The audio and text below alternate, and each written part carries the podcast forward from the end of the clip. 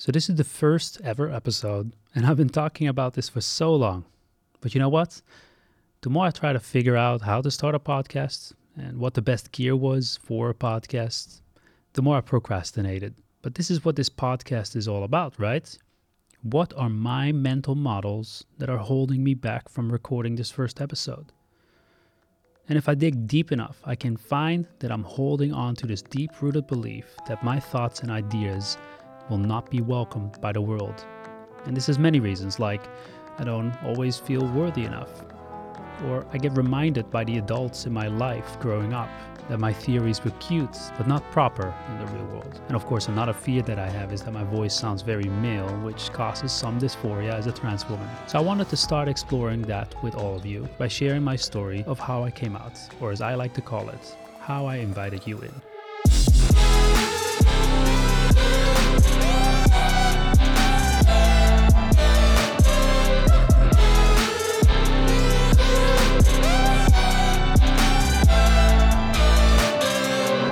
Welcome to the Models We Live By podcast, the podcast that explores how overcoming the mental models we all hold on to can help us grow to become better people.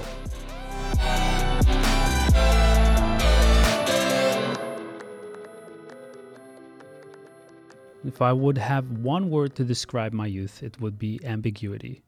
Pentecostal commune, moving to Israel, mother becoming Jewish but claiming that she was already Jewish, brothers getting a bar mitzvah, but when it was my turn, we were all of a sudden Christians again. Oh, and there was the sexual abuse and the first Gulf War, but those deserve their own episodes. Growing up with this ambiguity has prevented me from understanding that my gender ambiguity was not part of that. In other words, if I had a healthy household, I would not have put my gender identity under the ambiguous category, if that makes sense. My story is the same as many trans women's story, I liked wearing girls' clothes. I liked wearing my mother's clothes and her necklaces and her earrings. I also hung out mostly with my girlfriends. One of my report cards in primary school even mentions that as a concern. But, you know, it's the 80s, right? So, of course, it's a concern. I think the first time I linked it to my actual gender was when I was in a group home and I was about 16. Some of the girls in our group home put makeup on me, and the group leaders wrote a report saying that I have an identity crisis. I did, but my parents were also incredibly homophobic and transphobic. So I got angry and acted out and yelled at the staff and their audacity. Sure, Mish, they were not speaking the truth. When I was young in the 90s, my classmates used to love to sing this song. It goes like this. Hij is een transseksueel. Hij werkt in een bordeel.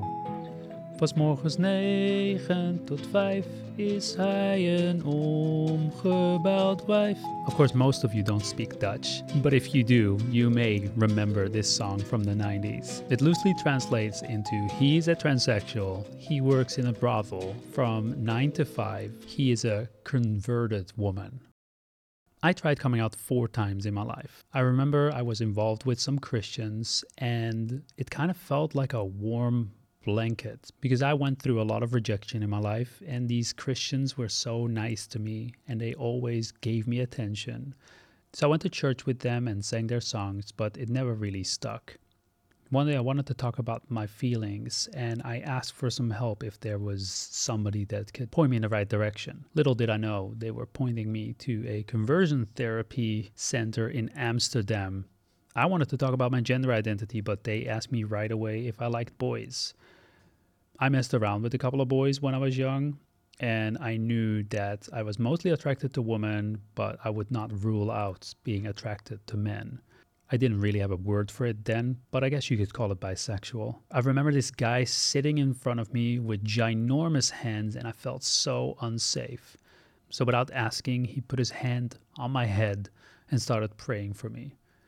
It took all my courage to actually go somewhere and seek help. So, when my first experience turned out like this, I closeted myself again. The second time I tried to come out was by sharing it with one of my queer friends. I thought surely she would understand, surely she will give me encouragement. So I was at this center for specialistic psychotherapy and it was inpatient. and it just felt like a safe space to do. Well, I'm sure she had no clue why I was actually asking it, but the opposite happened of what I was hoping for. And she told me about her sailor friend that went through a transition and he looked super masculine and she would never advise to do this and that it's probably a bad idea. This is not a comment on my friend, by the way. This is the early 2000s and there were a lot of misconceptions about the trans community. Around that same time, I talked with some doctors, but late 90s, early 2000s, and the focus was on medically transitioning as fast as possible, which I was not ready for. So, after I was inpatient for about 18 months, I started college and I met my wife, ex wife, unfortunately. We split up after four years, and I would say that we were not in the best place to have a relationship with each other. From what I know, she is pretty happy right now, and so am I with my current wife. We've been married for almost 10 years this November right now. Anyway, when my ex wife and I split up, I felt very bold and actually started transitioning together with my primary care physician and my psychologist. This was also a time where I really took a lot of my trauma seriously from when I was younger. Remember that I mentioned the war and some sexual abuse? After being in the process of transitioning for a couple of months, I realized that I wasn't in a healthy place, not physically and not mentally. I decided to take an indefinite break from transitioning and finding a way to be happy first, which I did. I did not want to use my transition as a crutch. I know for some people that can be very helpful, but in my case, it was not. During this time, I also met my wife Kim, and girl, was I in love, and I still am. I also met Jesus in a pretty hefty way. This kind of deserves an episode of its own, but let me try to break this down very briefly. One day I was having coffee with a girl and I was kind of into her, but she was Christian and I'm just Jewish, you know? And she wouldn't date me because multiple reasons, but also because I wasn't Christian. So I just said, if you were just not Christian, it would have been so much easier. And she said, well, if you would be Christian, not only would it be easier in this situation, but you would also find a life that's more fulfilling. So I just laughed and told her that's never going to happen. I mean, I was known to be the person that used pretty aggressive tactics to discredit Christianity. She just said, Promise me one thing. When you go home tonight, pray that Jesus will show up in your life. So I told her I, I can do that, but I'm literally going to look at the ceiling because I don't believe a word of what I'm going to say. And she said, That's fine. So that evening, I went home and I got reminded that I promised her that I would pray. So I looked at my ceiling and said to Jesus, Show yourself if you're real. And I went to bed and didn't think of it anymore. So this was on a Sunday. And that Thursday, I would give my life to Jesus. So on Monday, a colleague comes to me and says, Hey, Mish, why do Jews not believe in Jesus? I've smoked cigarettes with this girl for a couple of years every break and never did she talk about Jesus with me. So I told her what I thought, and she shared a little bit about her life, which was pretty cool. And on Tuesday, another colleague came and he was all giddy and happy. And I asked, Hey, what's up? What's going on? And he's like, Ah, you wouldn't be interested. This is a long story. So I said, Go try me. So he said, Well, we just found a new church and we've been out of church for a while and this is so good. I'm really happy. I like the people. I like the community. I really feel seen. Like I, I had no clue that this guy was Christian. As a matter of fact, he's another colleague that I smoked cigarettes with during break time for a couple of years. Never did he talk about Jesus. And on Wednesday morning, I went to my landlord because he had a guitar and he asked me to fix it. So I knocked on the door, but my landlord was not home. His wife was home. You got to understand, this family is from the Gereformeerde Gemeente. I know that sounds like I just coughed up some phlegm, but it is a denomination in the Netherlands that is extremely, extremely conservative when it comes to female roles So it is very inappropriate in that culture to invite me in when a woman is alone by herself. But she did, and embarrassingly enough, I thought that had a meaning that she may be into me. Anyway, she showed me where the guitar was. I fixed the guitar. And then it was a little bit awkward because she was obviously not into me. She was just very nice. And then I saw some books by John Calvin on the bookshelf. I'm like, so you guys like Calvin a lot? And then she looked me in the eyes and says, Do you want to have a tea? I'm like, oh, okay, I'll have a tea. She took me to her living room, made me some tea, shared the gospel with me, and gave me a Bible. And I could not believe what just happened. I really started to think maybe my prayer that I prayed that Sunday was coming to fruition.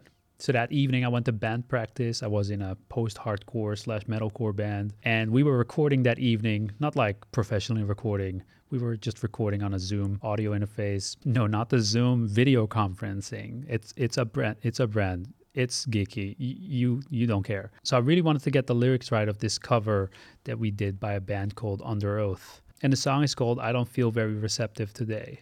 I think this song is about drugs and the singer struggling with drugs, but I really identified with the song at that moment because at that moment, Underoath was a Christian band. Even though Jesus' name is not mentioned in this song, they're talking about so many spiritual concepts. Like part of the song says, This door has been shut for days, and it's all too familiar, which really sounds like my depression. And then the singer continues, and can't I just crack a window? Can't I just shake it off? And it's this liberation this window that I see cracked open that shows me that there's freedom right there to grasp. He ends the song with saying, It's time to open up the door. I realized that I was talking about myself. It's time for me to open up the door to Jesus. But I wasn't quite there yet because next day I was called in for a meeting with my boss. I was a teacher at that time, but this year was a very rough year for me and because of that i was a very very bad teacher. Like i was salty in front of the class. I was depressed every single day. I didn't take care of myself. It was a bad look for the school. It was a bad look for me. It was bad for the students. It was just good for me to not be among the students. And they gave me some administrative work to do, you know, in the background. Anyway, I came to the meeting hoping that they would give me some hours to teach again because I was coming out of my all time low. However, it was a mess of a meeting there was a school inspector at the meeting, and I drank the previous night. So I quickly took some aspirin in the morning on an empty stomach, and mid meeting, I had to run out to throw up. It was terrible. My boss, my team leader, and the school inspector all say, Well, we don't think it's good for you to go back to work in front of a class anymore. As a matter of fact, we think you should quit. And that was not quite what I was expecting. So I went home super depressed, and I just took a nap because I didn't know what to do anymore. And as I drifted to sleep, I had a dream. I had a dream of that girl that I had coffee with at the beginning of the week. We went into this building, and she right away ran into a room, and everybody was happy in this room. Everybody had like good conversations and they were all laughing. I'm like, wow, that sounds amazing. Let me go in as well. But something was stopping me from going in there. So disappointed, I turn away from that room and I hear footsteps behind me. And I turn around and I see my sister in law running past me and she's in tears. And I'm asking her, Hey, what's going on? Are you all right? And as we're talking and I give her a hug to comfort her, her boob grazes my arm and she looks at me and tries to make an advance at me. And I'm enjoying it at that moment. Until I snap out of it, I'm like, What? This is my sister in law. What am I doing? So I just run away out of that building hop in my car and I am in full tears right now. And I keep on yelling over and over and over again I'm not worth it. I'm not worth it. I'm not worth it. So in real life, my phone starts ringing and I see that it's my team leader. And she says to me, Hey, Mish, do you have a second? I'm like, Sure, what's going on? I just had a terrible nightmare, so I'm a little bit out of it. So she tells me, Okay, I'll keep this short. I just want you to know that you're worth it. So I hopped out of the bed. I felt disgusting. I was in my underpants and I'm like, okay, Jesus is real because what just happened this week is just too bizarre for words. So I sat on my couch and I thought to myself, how how do you do this? How do you give your life to Jesus? But I figured, you know, since I just prayed to the ceiling, I can pray to Jesus and tell Jesus, hey, can we be buddies? But I felt disgusting, as I said before. So I went to go get a shower because I felt like before I go to Jesus, I need to make sure that I'm clean, you know? It's like this silly thought if I think back of this. Anyway, I was holding the doorknob to my shower and an audible voice in my head just says, Come as you are. So I went back to my couch and I rolled the cigarettes and lit it and gave my life to Jesus right there, sweaty and disgusting, in my underpants, smoking a cigarette. So I often hear the question or the assumption that because I met Jesus that that was the reason why I stopped my transition. I met Jesus because I was healthy and not the other way around. I didn't get healthy because I found Jesus. I found Jesus because I was healthy. And to me, this is very important. I don't want to use Jesus or my faith as a crutch to mental health. And I'm not saying that this is good for everyone, but I think for me, it's very important that I found Jesus when I was in a happy and healthy place.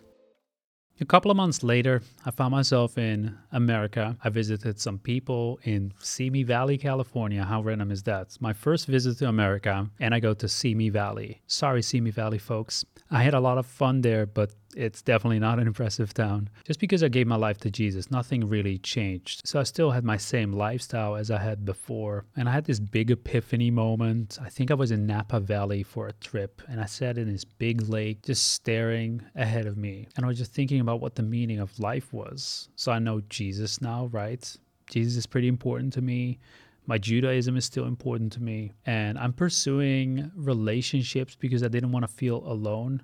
And just like I took a decision to take a break from my transition because I wanted to be healthy first, and just like I wanted to start my relationship with Jesus off on the right foot, I wanted to start a relationship healthy first. So I decided I was gonna give relationships a break and stop dating altogether. And about six weeks later, I flew from California to Virginia to meet with Kim. She was a friend that I met in Amsterdam around the same time that I became a believer. And we had a we had some drinks together, but there was never a spark or so. So when I met her in Virginia, within a couple of days, we started sharing how much we hated relationships and how, how it's just nasty. And before I knew it, I was sharing all the bad things that I've done, not just years and years before, but literally what I've done weeks before. So that was July 15th. We started dating July 21st. And Kim knew about my transition attempts, but it was kind of like put on a background because, as I said, I was putting my mental health first. But I kind of started to closet myself again, not because of Kim, but because I really quickly started to work in ministry. After we dated for a while, I asked her to marry me in January, and then a year later, I finally flew to America and we got married November 2012. And as I said, I kind of closeted myself again because I started work in ministry. You know, I knew there were a lot of anti-trans and anti-gay sentiments in the church, and the church in America is definitely more anti-queer than it is in the Netherlands, but I somehow thought it was a good idea to try to fight it from the inside. I don't want to keep on repeating myself, but that's also an episode in the making, which is going to cover the topic why fighting something from the inside is a fallacy. Anyway, anytime when I was more convinced that I should transition, things would come up that would give me excuses to not transition. Like my kids were born. Oh, my precious children. My children are one of the things that prevent me from beating myself up from not transitioning earlier. I love them so, so much, and I'm so thankful that they have been born. So in August 2020, I started working at a pretty large church in the Pacific Northwest, and I was a worship pastor. One of the things that I wanted to do there was fight for women who are not treated equally. I remember in my interview process for that position, I had to fill out some forms. I mean, I already visited them, I already had three interviews. I kind of knew that I was the candidate that they were thinking about hiring. But one of the questions was about women, and another question was about homosexuality, what I thought about it. And uh, they emailed me actually and said, Mish, we need to talk about your ideas about women in church and homosexuality. So I was kind of nervous because in my paperwork, I said, I am married to a woman, but I don't think there's anything wrong with homosexuality. And the question about female leadership, I said, well, while I have the leading role in our marriage, I don't believe that that is a template for everybody to use. It's different in everybody's families. So the lead pastor calls me, asks a little bit about homosexuality, and moves on to the female leadership question and said that he's very excited about my ideas. And the reason why he was excited was because he was hoping to work on moving the church to a church that would allow women to lead. So I got excited and moved my family over in August 2020. But eight months later, I stepped down, disillusioned, and kind of like done with ministry forever. I mean, a lot of things had happened there, and I've made a lot of mistakes as well. The short of it is that I stepped down as a pastor and felt hurt. Oh, my everything. It hurts so, so much. And I feel it because it was just a little over a year ago in March 2021. After I stepped down, my wife kind of stepped into a protector role, and she essentially allowed me to become a hermit for a while we also decided to move to Richmond, Virginia to be closer to family. And in Richmond, the magic happened. Richmond is in the south, and you may think of statues of Southern generals and angry people showing up with guns.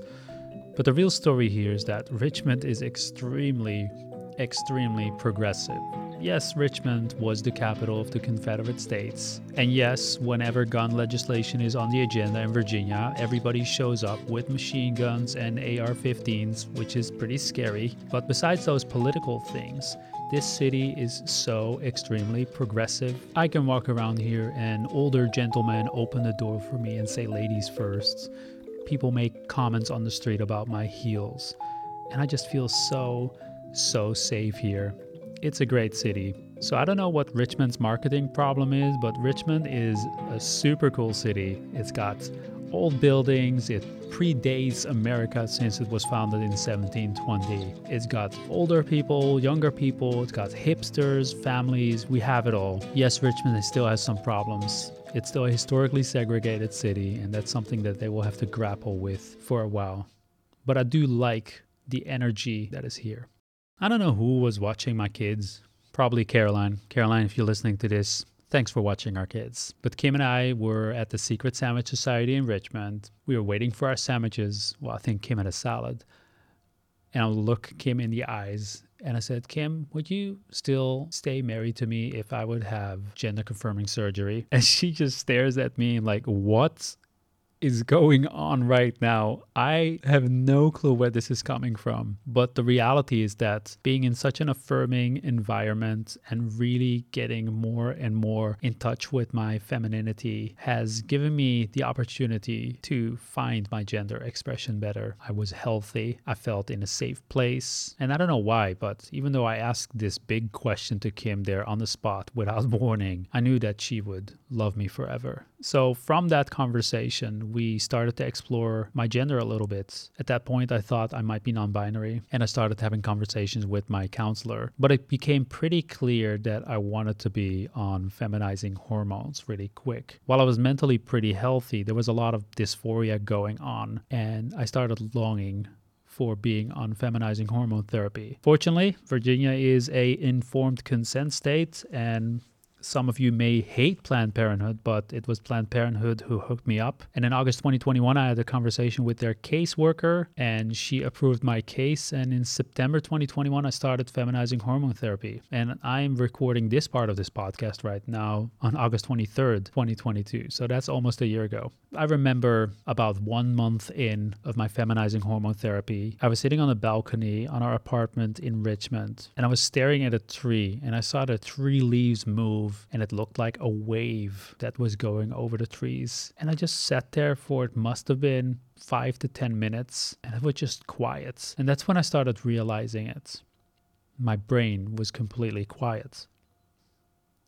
My brain has never been quiet. It is always stuffed with ideas and business plans and frustration, everything at the same time. But here I was sitting there on a balcony, thinking nothing at all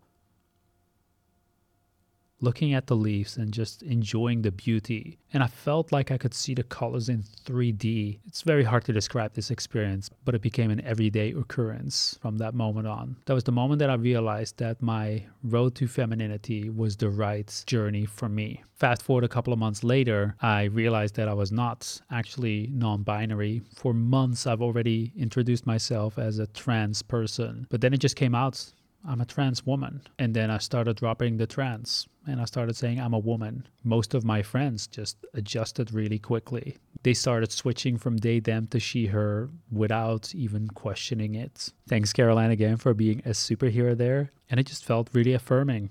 I really felt and I feel at home in my body. I recognize my legs, I recognize my arms. I really enjoy the feeling that I have in my body right now. I feel calm I don't feel depressed. I feel happy. I am a woman.